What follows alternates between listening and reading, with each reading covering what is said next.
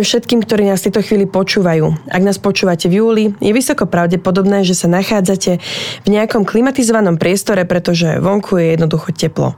Práve o tom, ako vníma letné horúčavy a sucho vaša záhrada, sa budeme rozprávať v tejto epizóde podcastu Záhrada. Šefredaktorka časopisu Záhrada urob si sám, Monika Felixová, nám dnes prezradí viacero typov, ako pomôcť našej záhrade v týchto náročných dňoch tak, aby to zvládla bez újmy a s čo najväčšou úrodou. Monika, vítajte. Ďakujem. Dobrý deň. Prečo je práve júl náročný mesiac pre našu záhradu? Presne, ako ste spomínala, že zvyčajne v tom e, júli sú najvyššie teploty, najhorúcejšie, uh-huh. predlžujú sa nám obdobie kedy prídu zrážky, čiže kedy si si pamätám z detstva, že boli také typické júlové búrky letné, to už dneska skoro nie je, alebo naopak potom sú také tie prívalové dažde, ktoré tiež spôsobujú problém. Takže ten júl býva taký najťažší pre záhradu, ale bohužiaľ to už niekedy začne aj pomaly v máji, že je veľké sucho, alebo aj v júni. Čiže od, od roka to máme také rozdielne Čiže bohužiaľ to už niekedy začína aj skôr ako v tom júli. A aký to má vplyv práve sucho na možno práve na rastliny alebo na zeleninu, ktorú máme v záhrade? Práve tá zelenina, ktorú si pestujeme kvôli úrode, ale aj ovocie, sú typické tým, že oni potrebujú veľa vody na to, aby mhm. vytvorili nejaký pekný plod, či už je to paradajka, paprika, uhorka, ktorý vlastne my chceme, aby bol vlastne šťavnatý tak naozaj e, tej vody potrebujú veľa. To isté aj listová zelenina, tam zase dôležité sú, aby boli tie listy krehké, aby sa vôbec vyvinuli, prípadne aby nehorkla zelenina, pretože tento sucho a nedostatok zrážok alebo aj vysoké teploty môžu mať dokonca vplyv na chuť tej zeleniny. Mm. Nie je taká lahodná napríklad. Takisto kapustovitá zelenina, či už brokolica, karfiol alebo kel, potrebujú veľa vody. Mm. Takže všetky tieto mm, zeleniny potrebujeme zalievať, aby sa nám niečo urodilo a ovocie tiež, aby broskyňa bola šťavná tučka, aby z nej pekne vytekala tá šťava, hrušky, aby sme vedeli prípadne robiť pekné džemy, tak všetko to potrebuje vodu. Tak preto vlastne tá e, starostlivosť o záhradu v týchto letných mesiacoch spočíva predovšetkým e, v tom adekvátnom zalievaní asi z nejakého logického a fyzikálneho hľadiska. Keď e, máme vodu, tak sa vyparuje. Vyparuje sa asi nielen z rastlín, zo zeleniny, ale teda vyparujú sa asi aj jej zdroje, napríklad spodná voda. Áno, áno, a to býva problém často posledných rokov. Uh-huh. Tá spodná voda e, vždy býva doplňaná zrážkami v našich klimatických podmienkach a tým, že tie klimatické zrážky absentujú veľakrát v niektorých rokoch, tak takisto nám aj klesa napríklad hladina spodnej vody. Čiže aj ľudia, ktorí mali alebo majú studne, tak sa môže v niektorých e, rokoch stať, že zrazu tej vody v lete sa nedostáva. Takže buď je riešenie, sa prehlbujú studne, čistia studne, alebo sa polieva to dané obdobie, ak je to možné. Ak to ten miestný úrad dovolí, tak sa polieva aj pitnou vodou.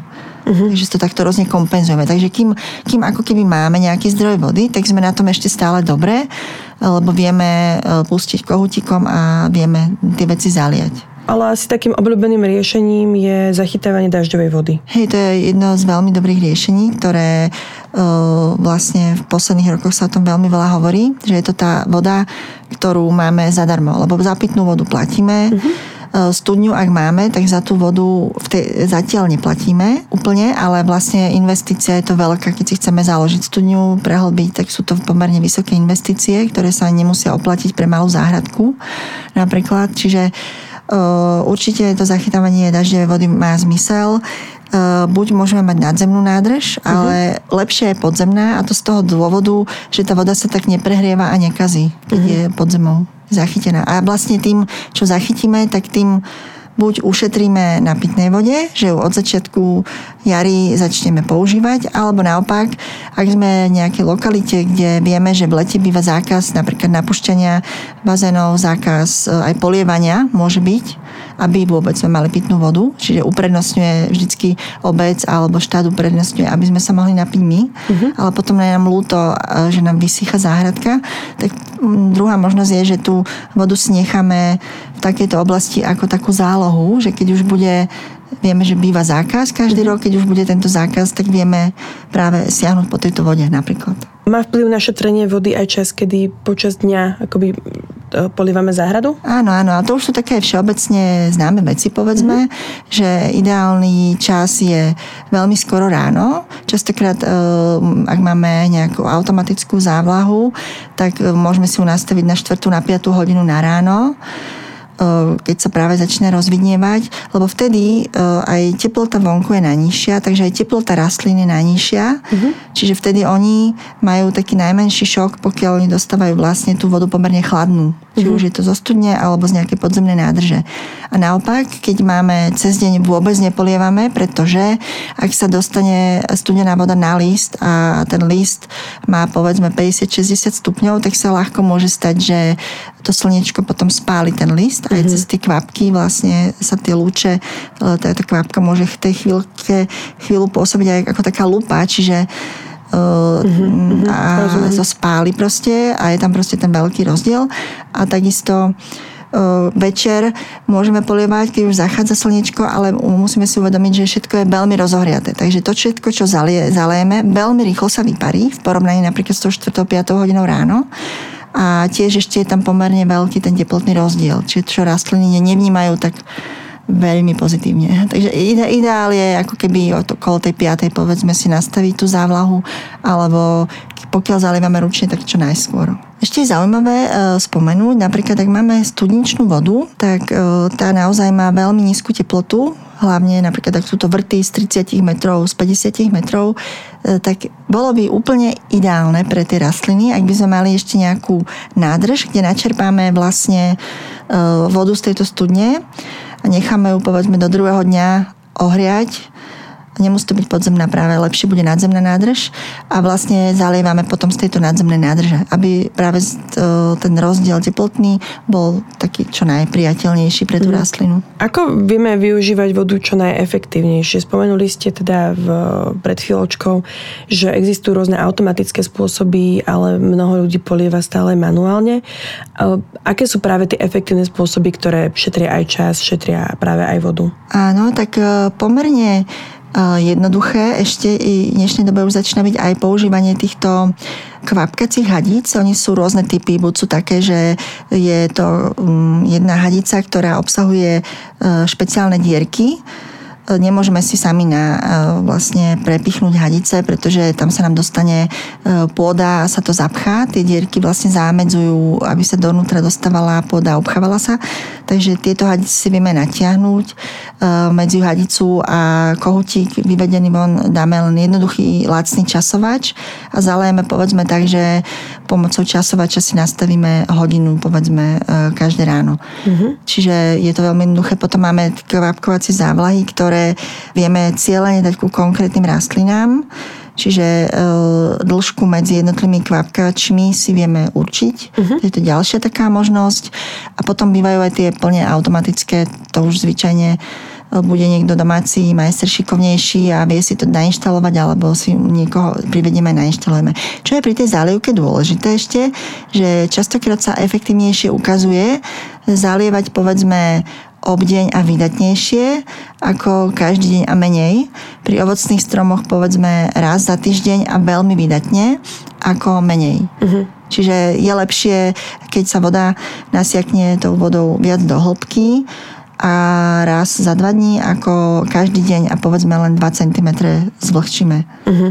Mm-hmm. Takže toto je ešte také zaujímavé. To je zaujímavé, lebo ja by som povedala, že presne naopak to bude, že lepšie je dávať akoby pravidelne to isté množstvo vlahy, ako, ako vlastne akoby nárazovo, nazvem to, polievať. Áno, ale v podstate je to zase pravidelne, dáme povedzme každý druhý deň, mm. ale väčšie množstvo, že je to tak uh, lepšie pre tú rastlinu, lebo tá voda, aby mala šancu a možnosť, aby je bolo dostatok, aby siakla až tým koreňom. Ja som počula ešte o jednom type závlahy a je to pomocou ola, Áno, áno, to v poslednom období e, sa objavilo takto na trhu.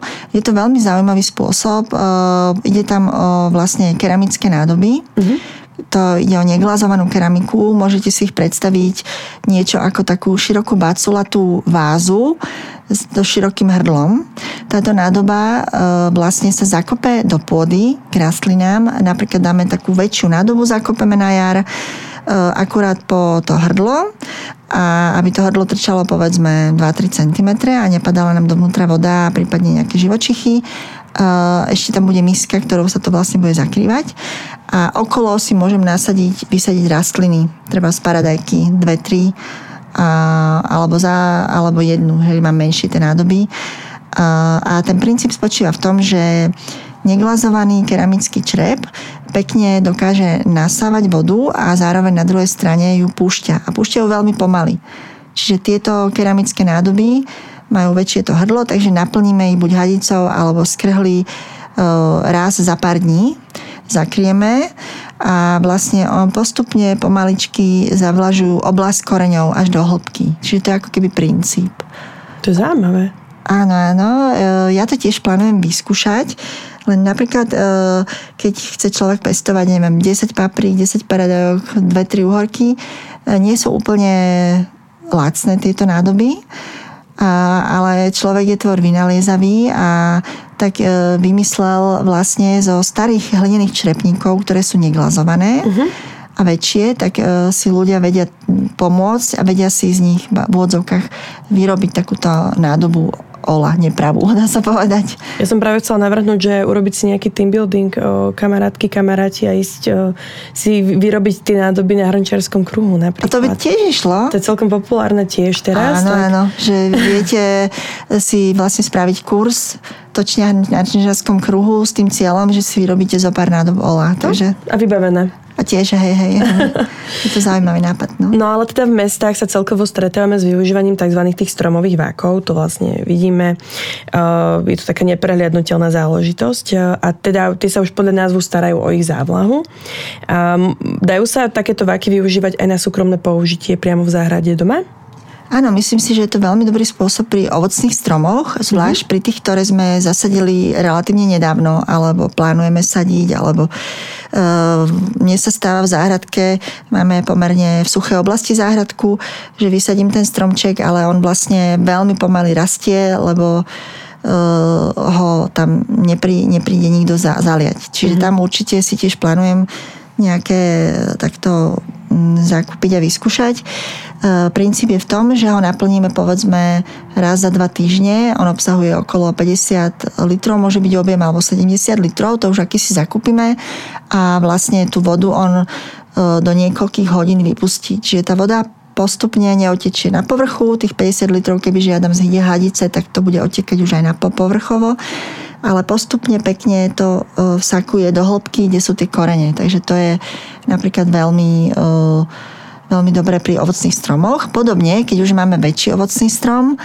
a chceme mať dobré marhulky alebo broskyne alebo jablčka a máme problém zalievať v, tom, v tej oblasti zrovna, tak vieme si pomôcť aj tak, že zakúpime treba 2-3 také vaky, 4 podľa veľkosti stromu a nedávame ich v tomto prípade ku kmeňu stromu, ale dáme ich niekde mm, nie úplne po bode koruny, ale niečo medzi. Čiže, e, lebo to, aká je veľká koruna, tak si môžeme predstaviť, že asi niečo také veľké je koreňový systém pod tým stromom. Takže niekde medzi kmeňom a obod, obodom koruny. E, rozmiestnime tie baky o nejakú tyč, ich vieme pripevniť napríklad a takto vieme zalievať ten strom. Povedzme v tom období, keď sa tie plody tak pekne nalievajú a už uh, budú dozrievať. Čiže to je také obdobie vhodné. Rozprávali sme sa teda o tom, ako polievať vodou, ako vlastne si ju narábať čo najviac hospodárne. Vieme nejako pôde pomôcť aj počas bežného dňa, aby sa neprehrievala? Áno, to je veľmi dobrá otázka. Uh, ja som zaužívala si v záhradke mulčovať. Uh-huh vlastne takmer všetku zeleninu, pretože e, to slniečko si musíme uvedomiť e, nám práži aj na tú pôdu. Čiže kedysi, keď sme to neustále okopávali a odburňovali, tak vlastne tá pôda sa oveľa rýchlejšie presušila. Vezmime si, že také jednoročné buriny, ktoré v úvodzovkách nemáme radi a stále ich vyplievame a nadávame na ne, tak ich úloha v tej prírode je vlastne e, v tom, že ak je odhalená pôda, oni, ich úlohou je zakryť čo najskôr tú pôdu. Lebo tá mhm. pôda odhalená je pre naše podmienky, naše klimatické pásmo akoby neprirodzená rana. Hej? Uh-huh. A je to presne miesto, ktoré je ohrozené. Ohrozené veternou eróziou, vodnou eróziou, presne týmto prehrievaním, že slniečko na to praží. A tieto jednoročné buriny, oni vlastne tú pôdu čo najskôr zakryjú a presne nedochádza k tomu prehrievaniu uh-huh. veternej erózie a vodnej. A to vlastne my v záhradke nerobíme, lebo je pravda, že tá burina zase veľmi rýchlo rastie a veľmi konkuruje našim rastlinám. Preto ja vlastne tie jednoročné rastliny, kým buriny, kým nevykvitli a nevymysamenili, tak ich vytrhávam, nechám priamo na pôde a plus vlastne mulčujem. Čiže ten mulč zakrie tú pôdu a obmedzíme výpar okamžite a takisto sa tá pôda a ten obie priestor okolo koreňov neprehrieva. Čiže vlastne tiež je to akoby nejaká prírodzená, prírodná bariéra, dá sa povedať. Dá sa povedať, že prírodná. Mulč sa postupne rozkladá mm-hmm. vlastne a obohacuje nám pôdu. Čiže ja ten mulč aj doplňam počas roka, aby bola vyššia vrstva a teda nám sa to naozaj veľmi osvedčilo oproti E, tomu, čo sme predtým roky len okopávali a vlastne vytrhávali tú burinu. Zvyknem to ešte robiť tak, že tú pôdu, ten povrch jemne vlastne skyprím veľmi zľahka, lebo aj to skyprenie e, bráni výparu tým, že sa tam narušia e, také pory, ktoré sa tam vytvorili, že veľmi rýchlo sa vyparujú, mm-hmm. čiže ja naruším takto vytvorené cestičky pre tú vlhkosť, takže to veľmi zľahka skyprím a potom už len mulčujem až do, do jesene. Uh-huh. Ale určite ešte sú nejaké iné spôsoby, ako možno mm, tú pôdu zatieniť mimo mulču. Asi viem, že aj párkrát sme sa rozprávali v predchádzajúcich epizódach o tom, že práve tá biela netkaná textília je veľmi populárna, veľmi teda akoby jednoduchý a lacný spôsob, ako pritieniť tú pôdu. Áno, aj to môžeme použiť na ako alternatívnu mulča, uh-huh. alebo prípadne aj rastliny s ňou môžeme zakrývať práve okrem toho, teda, že máme to teplo a horúco, tak máme aj ozonové diery. A to UV žiarenie, ktoré je také silné, tak ono vlastne spôsobuje neraz, že sa spáli tie rastliny. Tak vlastne tá biela netká textília, že napríklad e, v tých kritických dňoch e, najhorších vieme ten záhon celý zakryť tou bielou netkou textíliou, lebo vznikajú škody na listoch, si vyslovene také spáleniny, že tie listy zhnednú, alebo časti listov nám úplne zhnednú. A takisto aj na plodoch stáva sa to neraz na, aj na jabloniach, e, na paprike sa to môže stať, na paradajkách, na hrozne. Čiže vyslovene na týchto teplomilných rastlinách, ktoré majú radi slnečko a bežne sa pestujú aj južnejšie od nás, tak vlastne to silné UV žiarenie dokáže aj uškodiť. Takže mm-hmm. vieme to zakryť. Neraz, keď aj ideme na návštevu nejakej záhradníckej škôlky, tak majú časť plochy napríklad pod takými zelenými veľkými plachtami. Takže aj toto vieme napríklad použiť, že pritieniť uh-huh. týmto spôsobom v niektorých kritických dňoch. Čiže ale už je to taká práca, že musíme si to takto aj plánovať, že tie záhony kde budeme čo pestovať, alebo kde si čo vieme pritieniť. Vieme použiť napríklad, máme nejaký pekný zrastný strom, uh-huh. ktorý e, nejakú kritickú časť dňa dáva príjemný tieň, tak vieme napríklad tie zeleninové hriadky mať tam, kde počítame už s tým tieňom dopredu napríklad. Vieme na sucho pripraviť aj samotnú pôdu, napríklad dodať jej nejaké živiny alebo mm, ne, nejakým iným spôsobom, že, veľmi... že, že vlastne povieme, že prichádza to leto a, a mala, by, mala by trošku akoby byť odolnejšia? To je veľmi pekná otázka a môžeme sa inšpirovať vlastne z prírody, ako to funguje v prírode, keď máme nejaký lesný porast napríklad, mm-hmm. alebo lúčný porast, tak tam čo spadne, ostáva na pôde či už sú to listy, alebo aj konáre, alebo drevo, tak pôvodne to zostávalo na pôde. A toto všetko sú organický ako keby odpad v úvodzovkách alebo naopak aj poklad, to môžeme nazvať, e, a ktorý ale dokáže viazať tú vodu. Že vlastne drevo, aj vieme z vlastnej skúsenosti, keď ho necháme dlho ležať vo vode, tak ono vlastne napučí sa tou vodou a ono postupne potom uvoľňuje opäť tú vodu. Čiže mm, pôde dodávame organické látky vo forme e, kompostu, prípadne hnoja, prípadne pokiaľ pestujeme vo vyvýšených záhonoch alebo v tzv. nemeckých kopách, to poznajú asi perimakulturisti, tak dno týchto záhonov, nemeckej kopy alebo vyššených záhonov, môžeme tam cieľene vyukladať nejaké staré odpadové konáre zo záhrady odpílené, alebo ak starý stromček odpílime, môžeme sem naukladať vyslovene na, úplne na spodok drevo, potom dáme nejaký materiál ako listie, byly, bylky, suché stvoly a až tak dávame pôdu ktorá postupne prirodzene do toho prepadá a zároveň sa ten spodok vlastne rozkladá, ale zároveň udrží vodu. Čiže my keď to zalejeme a poriadne, tak presne toto je tá časť, ktorá tú vodu vie zachytiť, že nám mm-hmm. neodtečie až niekam do hĺbky v prípade zeleniny, kde ju až tak nepotrebujeme ale postupne potom zase tie korienky si prídu až k tomuto materiálu a postupne si odtiaľ mm. vedia čerpať tú vodu. Čiže pridávame mm, do pôdy takúto štruktúru. To je, alebo keď máme veľa kríkov a potom e, vlastne vytvárame, ich pod, podrvíme, vytvárame takú drvinu, ktorú buď skompostujeme, alebo na jeseň ju tiež zapravíme do pôdy. Čiže neustále pôdu takto vieme obohacovať a ona E, aby bola vodozádržnejšia. Uh-huh. Tak by som to nazvala. Rozumiem. Veľký problém s vodou majú najmä piesočnaté pôdy alebo hlinito piesočnaté, pretože cez piesok tá, piesok pôsobí ako drenáž a voda nám veľmi rýchlo otečie do neznáma až príliš rýchlo. Takže doma, ak máme záhradku v takéto pôde, tak veľmi dobrý spôsob je zohnať si od niekde od niekoho z nejakej oblasti časť ilovitú pôdu a zmiešať vlastne piesok s ilovitou pôdou piesčitú, pretože ilo je to typicky zase tým, že on vie celkom dobre držať tú vodu. Sice pomerne, pokiaľ je len ilovitá pôda, tak veľmi ťažko voda vsakuje, čo je zase ďalší extrémny problém, ale voda sa v nej drží. Že ten il na seba tú vodu uh, viaže. On vlastne pôsobí, uh, že napučí. No a podobne sa potom už inšpirovali aj e, vlastne výrobcovia a vieme používať aj prídavné látky do pôdy, ktoré dokážu nasávať vodu a postupne korienky z toho vyťahujú. E, ten, tento, je to taký prášok, predáva sa, volá sa hydrogel a vlastne je to vyslovene taký maličký prášok, ktorý zapravíme do pôdy, do vrchných vrstiev a vydrží tam 5-7 rokov a vlastne on pri zálievke výrazne, výrazne zväčší svoj objem a mm, rastlinky, ako majú svoje korienky, tak si vedia e, brať postupne tú vodu. Čiže e, určite menej intenzívne stačí zalievať.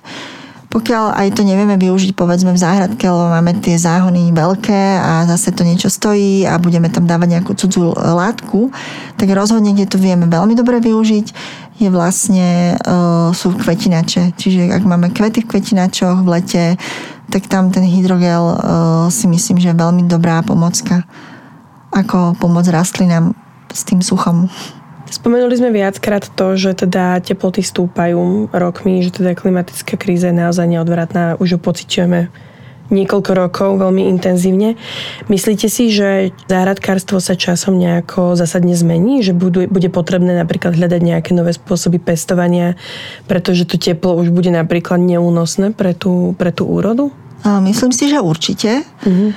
A bude to zrejme spočívať práve v týchto opatreniach, ktoré sme spomínali. Čiže budeme zachytávať tú zrážkovú vodu, e, rastliny budeme zrejme pritieňovať. Takisto veľmi zaujímavé bude do budúcna takéto hydroponické, napríklad kontajnerové pestovanie, uh-huh. že vieme na niekoľkých poschodiach e, dopestovať napríklad krásne šaláty a inú listovú zeleninu, kde tá voda, ktorú vodu vieme aj zrecyklovať, čiže nám neodteka niekam. Uh-huh. A čo sa týka e, domácnosti, tak určite bude zaujímavé aj využívanie tzv. tej sivej alebo šedej vody. Uh-huh. Čiže je to voda, ktorú e, e, máme z umývačiek riadu, z pračiek, zo sprch, e, z umývadiel. Nepatrí tam voda zo záchodu. Uh-huh ktorú nejako vieme zrecyklovať, jemne e, vyčistiť a nebudeme ju púšťať ďalej vlastne do septiku a do otoku, ale vieme s ňou zalievať. Uh-huh. Čiže toto určite do budúcna bude e, veľmi zaujímavý spôsob ako na to. A vieme na to mysleť buď pri stavbe domu, že si spravíme takéto dvojité potrubie, dá sa povedať, alebo keď rekonštruujeme dom, že vieme využiť vodu aj takto, túto sivú vodu. Podobne si myslím, že na miestach, kde napríklad nie je kanalizácia a dneska sa stávajú domové čistiarne odpadových vôd pre nejakú bytovú jednotku rodinného domu, tak mm, aj táto voda, kam už idú aj z plašky, e, vlastne čistia to baktérie a používa sa dneska na zalievanie okrasných záhrad. Uh-huh. Takže je možné, že aj takáto voda, pokiaľ by sme ešte vedeli nejak dodatočne dezinfikovať, možno, tak by sa dala používať aj na vlastne zálievku užitkovú. Čiže podľa mňa v budúcnosti nebude cieľom vlastne všetku vodu, ktorá k nám priteká a je pitná, všetku vodu, ktorú my spotrebujeme, púšťať vlastne do septikov a dávať preč za čo tiež vlastne platíme, ale budeme nejak, vymyslíme rôzne aj ďalšie spôsoby, ako aj túto vodu vieme použiť. Ďalším spôsobom, predovšetkým v okrasných záhradách, ako šetriť vodou, je výber rastlín.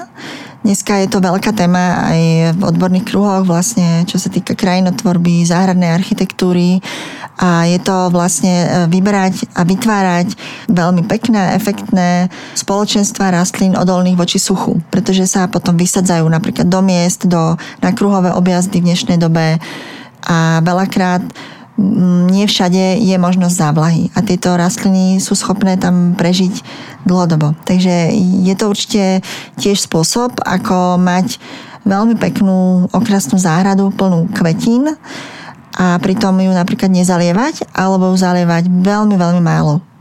Podobne aj čo sa týka stromov, tak vyberať e, hlavne v okresnej záhrade stromy, ktoré lepšie odolávajú suchu. A dokonca sa hovorí aj o tom, to už platí aj pre dnešné záhrady mnohé, že ľudia, ktorí majú vlastne záhradu pod tou e, kvapkovacou hadicou a pravidelne tie rastliny dostávajú tú vodu, teraz hovorím o okrasných rastlinách, tak sú vo vodzovkách rozmaznané. Oni sú zvyknuté, že tá voda sa nachádza vždy niekde blízko povrchu a korene tvoria Okrem toho, že samozrejme musia zakotobovať smerom dole, tak tie vlásočnice, ktoré čerpajú vodu, majú hlavne na tom blízkosti povrchu a pokiaľ by nám vypadla táto závlaha, že na, napríklad nastane zákaz polievania okrasných záhrad, tak veľmi trpia tieto rastliny. Čiže tam je lepšie už od jary povedzme im uberať postupne tú vodu, aby si zvykli vlastne hľadať tú vodu aj v tých hlbších vrstvách. A týka sa to aj vlastne veľkých zrastných stromov.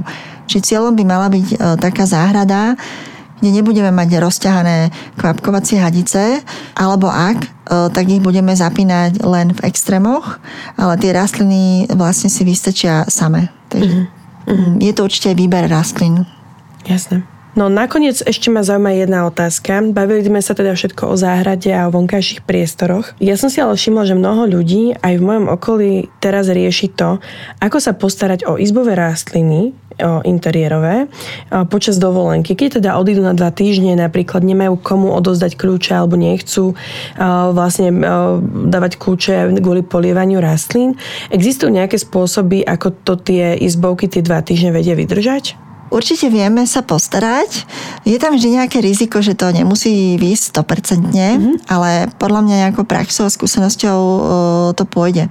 Takže čo urobíme úplne ako prvé? Ak máme niektoré rastliny na parapete v okne, tak vlastne dáme ich povedzme do stredu miestnosti, aby neboli neustále na slniečku. Tie dva týždne im to neuškodí a, a kde vlastne na nich perie doslova to slnko a tým pádom sa zvyšuje ten výpar.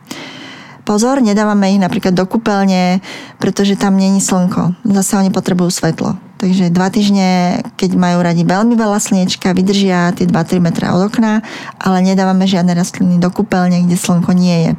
Pretože by nám mohli zblednúť, opadať listy, ako už tie dva týždne je pre ne veľa. Takže dáme ich proste ďalej od okna, to je ako prvý bod. Druhý bod, E, vieme, dneska sa dajú zakúpiť e, nejaké samozavlačovacie vaky s kvapkovacím systémom, napríklad pre 8 črepníkov. Čiže si ich sústredíme na nejaký jeden stôl, môžeme podložiť igelitom, keby sa niečo nevyšlo, niečo stalo a regulujeme ho úplne jednoducho otačaním takého akoby vrchnačika s dierkami, cez ktoré potom tá voda kvapka. Takže toto si vieme, potom som videla, že dajú sa kúpiť E, na PET, PET flašky, vrchnáky, e, kde môžeme e, vlastne nastaviť spôsob kvapkovania, že zapichneme, je tam taký špic, ktorý sa zapichne do toho kvetináča, obrátená fľaša bude hore nohami, čiže pod tlakom tá voda ide dole a vieme si to zaregulovať. Ale úplne taký najjednoduchší spôsob, keď nechceme nič kupovať, je ten, že dáme si rastliny spolu, zoberieme si vedro vody, lavor vody, to je jedno, alebo veľký hrniec vody Každá rastlina má svoju podmisku, môžeme ju zameniť za nejakú väčšiu podmisku alebo kľudne hrniec na tie dva týždne, kde dáme zásobu, trošku väčšiu, nie príliš veľkú, aby sme rastlinu neutopili a neudom, neudomrela vlastne na utopenie a na vyhnitie a udusenie sa. Takže trošičku väčšia podmiska môže byť a do tohoto vedle veľkého vedra vody si nás to bude zásobáreň na tie dva týždne. Nastriháme si nejakú e, savu textíliu, hociakú, čo máme doma, aj odpadovú nejakú textíliu a vlastne do každého kvetinača dáme, zahrabeme do vršnej vrstvy pôdy jeden koniec savej textílie a druhý koniec savej textílie zavesíme rovno do toho vedra. Uh-huh. Vlastne voda prirodzene sa nasáva vlastne cez tú látku a nasáva sa až vlastne do vrchnej vrstvy pôdy. Čiže to je taká ako keby aspoň záchrana. Že možno, že tie rastliny, povedzme, keď sa vrátime, ak by 2-3 listy trošičku ovisli, väčšinou nevadí, vieme ich odstrihnúť, ale aby tie rastliny aspoň prežili. Čiže vieme si pomôcť takýmto jednoduchým spôsobom na fyzikálnom princípe voda z vedra alebo z lavora cez nejaký kvázi knôt, ktorý je pripravíme, sa dostáva až do povrchu substrátu v kvetinači. Skvelé. Ďakujeme veľmi pekne za množstvo typov, ktoré ste teda dneska povedali našim poslucháčom a poslucháčkam.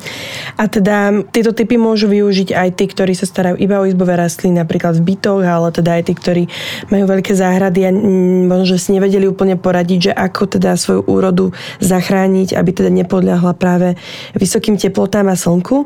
Ak by ste, milí poslucháči a poslucháčky, mali ďalšie otázky, tak si neváhajte kliknúť na fórum u nás na webe na záhrada.sk, kde teda e, určite množstvo záhradkárov rieši podobné problémy a možno už teda nájdete odpovede na vaše ďalšie otázky. A my sa počujeme opäť o mesiac a prajeme vám zatiaľ pekné horúce letné dni. Do počutia, majte sa pekne.